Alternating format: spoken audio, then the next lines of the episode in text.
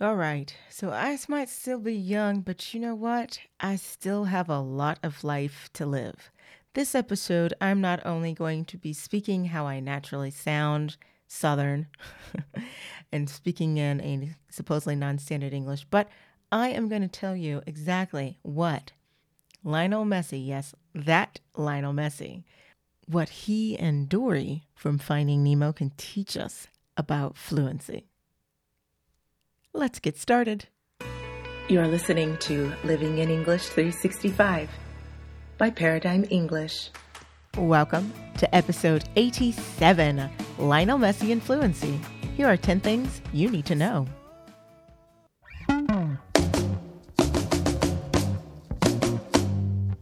Paradigm English. Well, hello there, y'all. My name is Ashley Brown, and I am super thankful that you are here. Welcome on this Thanksgiving Eve. If you're new here, of course, I said my name is Ashley. This is the Living in English 365 podcast. And today I want to tell you 10 things that I learned about fluency.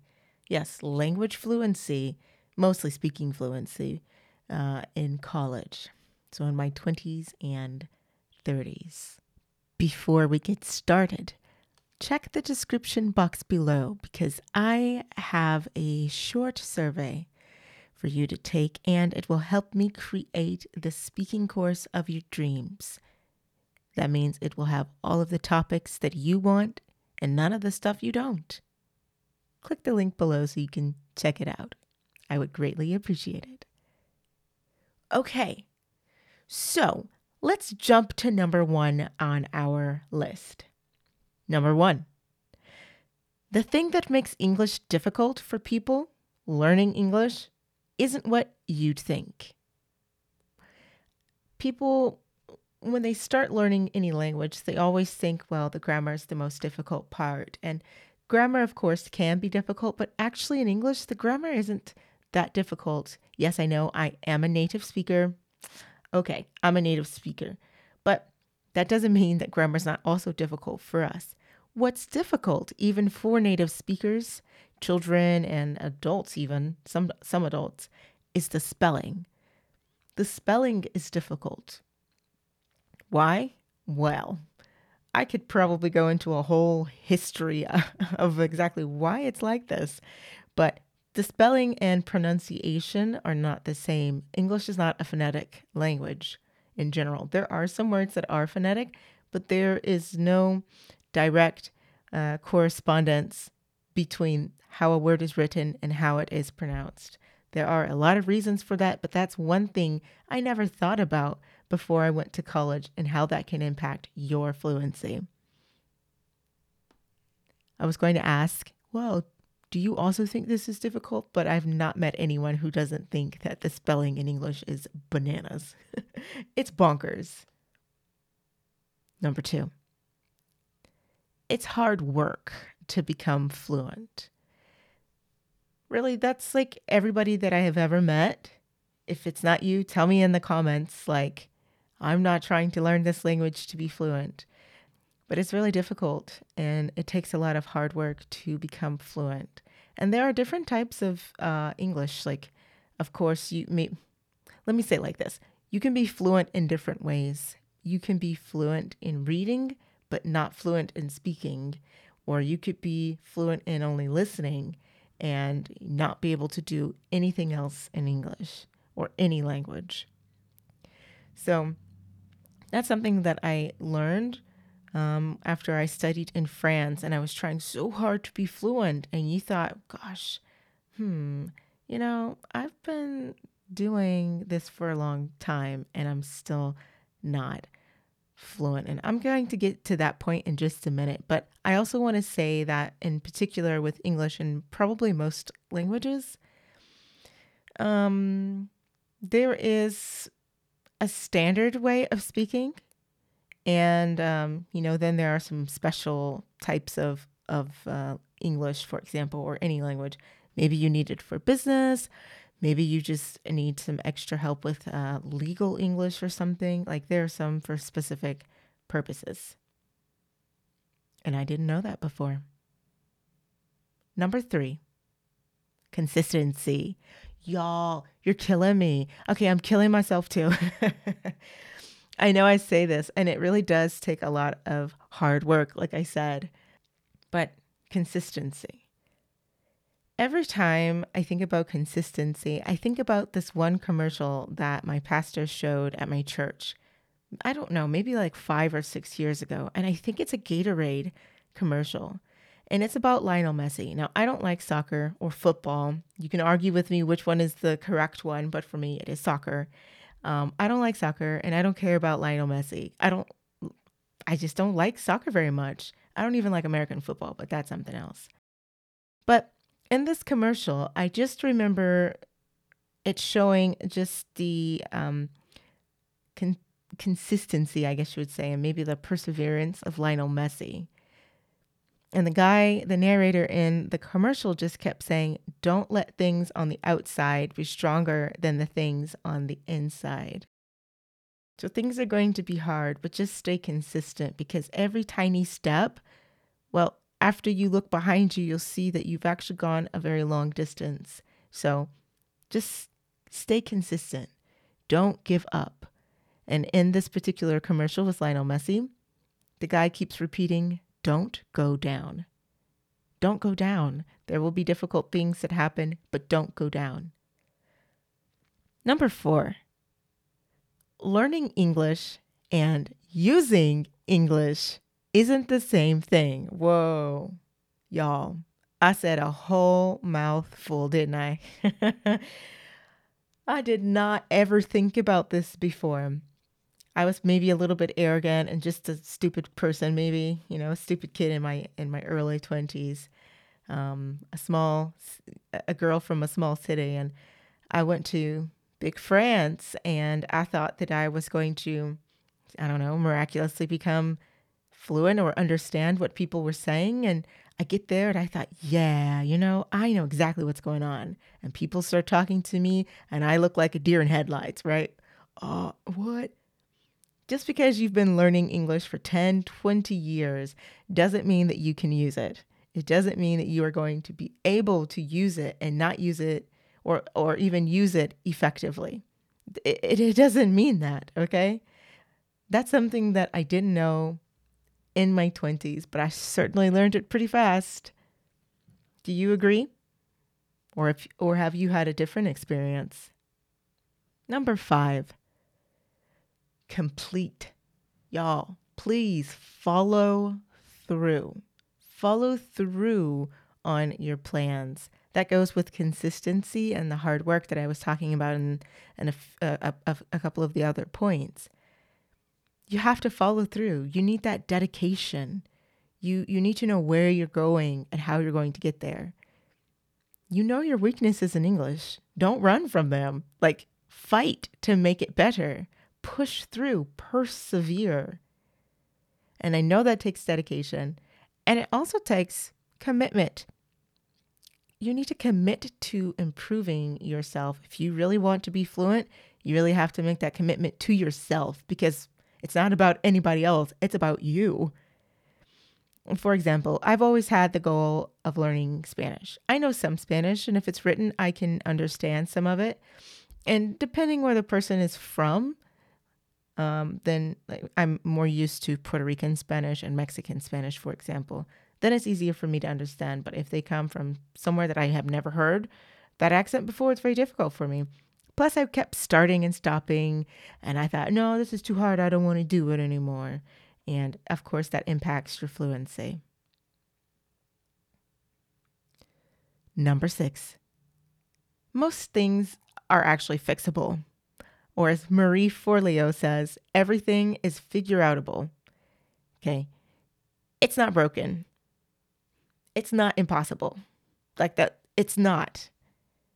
There are a few things that probably aren't fixable, but if you think that your pronunciation isn't where you want it to be, I promise you can fix that. If you think that your grammar is just not very great, I swear you can fix that. Okay? Everything is figure outable and everything is fixable. Don't be so negative and don't be so pessimistic about it. It is possible. But really, the question is Do you want that? Number seven. Teachers or professors, they don't actually teach you real life language. They don't teach you how people speak. Now, I've said that in probably two other podcast episodes in the last few weeks, but it's true. It's true. You spend years studying a type of language that most people don't actually speak. The same it was for me in, in French. I learned standard French, like standard Parisian French, even though Canada is technically, like Montreal and Quebec is technically a bit closer, but whatever. Um, that's not necessarily how people speak. They don't speak a standard way, they speak in a non standard way because they can. And it's not right and it's not wrong. But, you know, keep that in mind. If you're like, I don't really understand what people are saying, it could be because you didn't learn actually, quote unquote, that language. And just so you know, nobody in the United States speaks standard American English. If you don't understand what they're saying, again, you're not speaking their language and they're not speaking yours. Number eight, fluency is more than speaking. Fluency is not just speaking. Mm, I think I thought that when I was in college, especially as an undergrad. Well, I can say all these things and I'm fluent. No, you're not. you're still not fluent there's a lot of things that go into fluency, and actually, you have to decide on the definition for yourself what that means because it does not mean the same thing to everybody.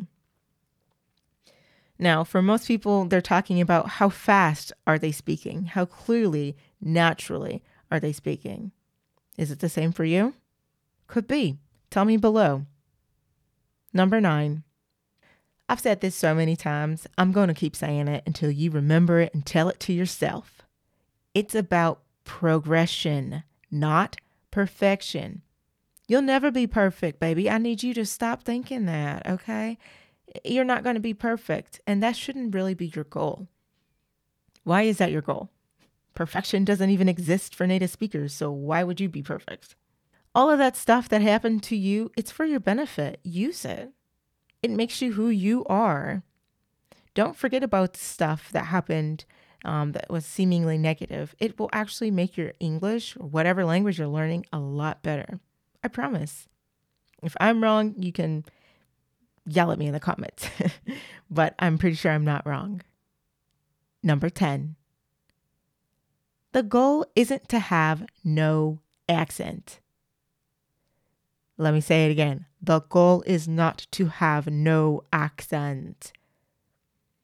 Even native speakers have an accent. I have an accent, and that's why I have been using it in this particular podcast episode because you need to be able to understand people who are not speaking in a non standard way. Now, of course, I'm not speaking heavily into this this dialect uh, my southern dialect. It's a bit of a twang, but you can still hear it. And it does sound different. Listen to the previous podcast episode and you'll hear what I'm talking about. Okay. Stop focusing on trying to get rid of your accent. Sometimes it's nice to try to improve yourself, and that's not what I'm talking about. I'm talking about thinking that you should never speak because you have an accent thinking that you have to completely erase, I mean, 100% erase your accent. I kind of thought that when I lived in France and, you know, some days I would just try to practice and and have no accent. It did make me better, but that is not a healthy goal. Um, I'm not French. I'm not francophone. I'm an American and I sound like one. And it's okay to sound like wherever you're from. And if somebody has a problem with it, you can tell them, go shove it. okay. So that was a lot that I just gave you. And I really just hope that it brought you some motivation and some inspiration on this language journey. Here's a takeaway before I do a review it doesn't matter where you started, just keep swimming.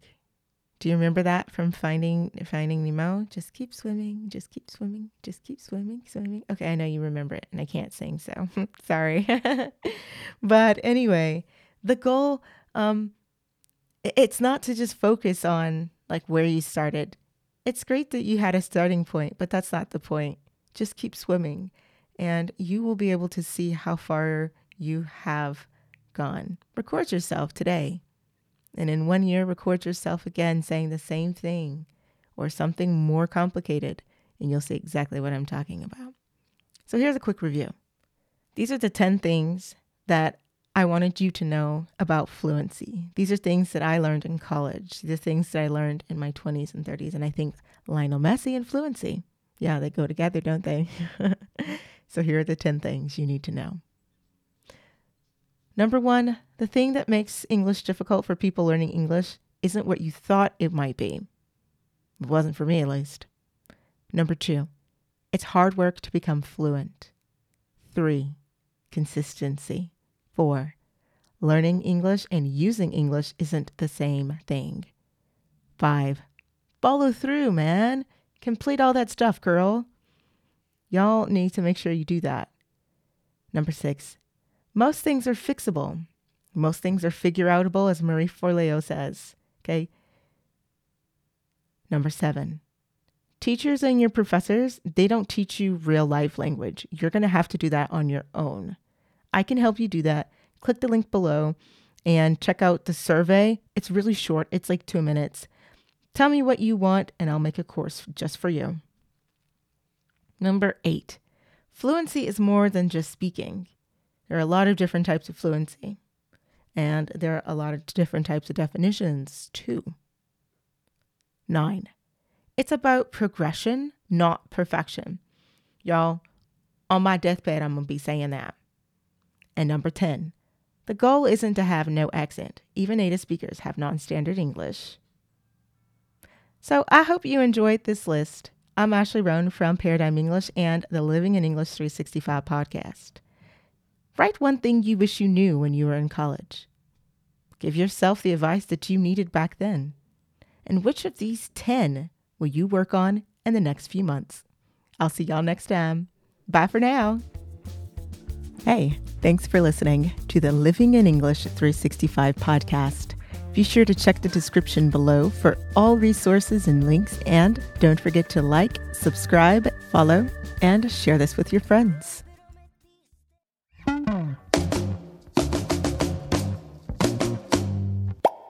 Paradigm English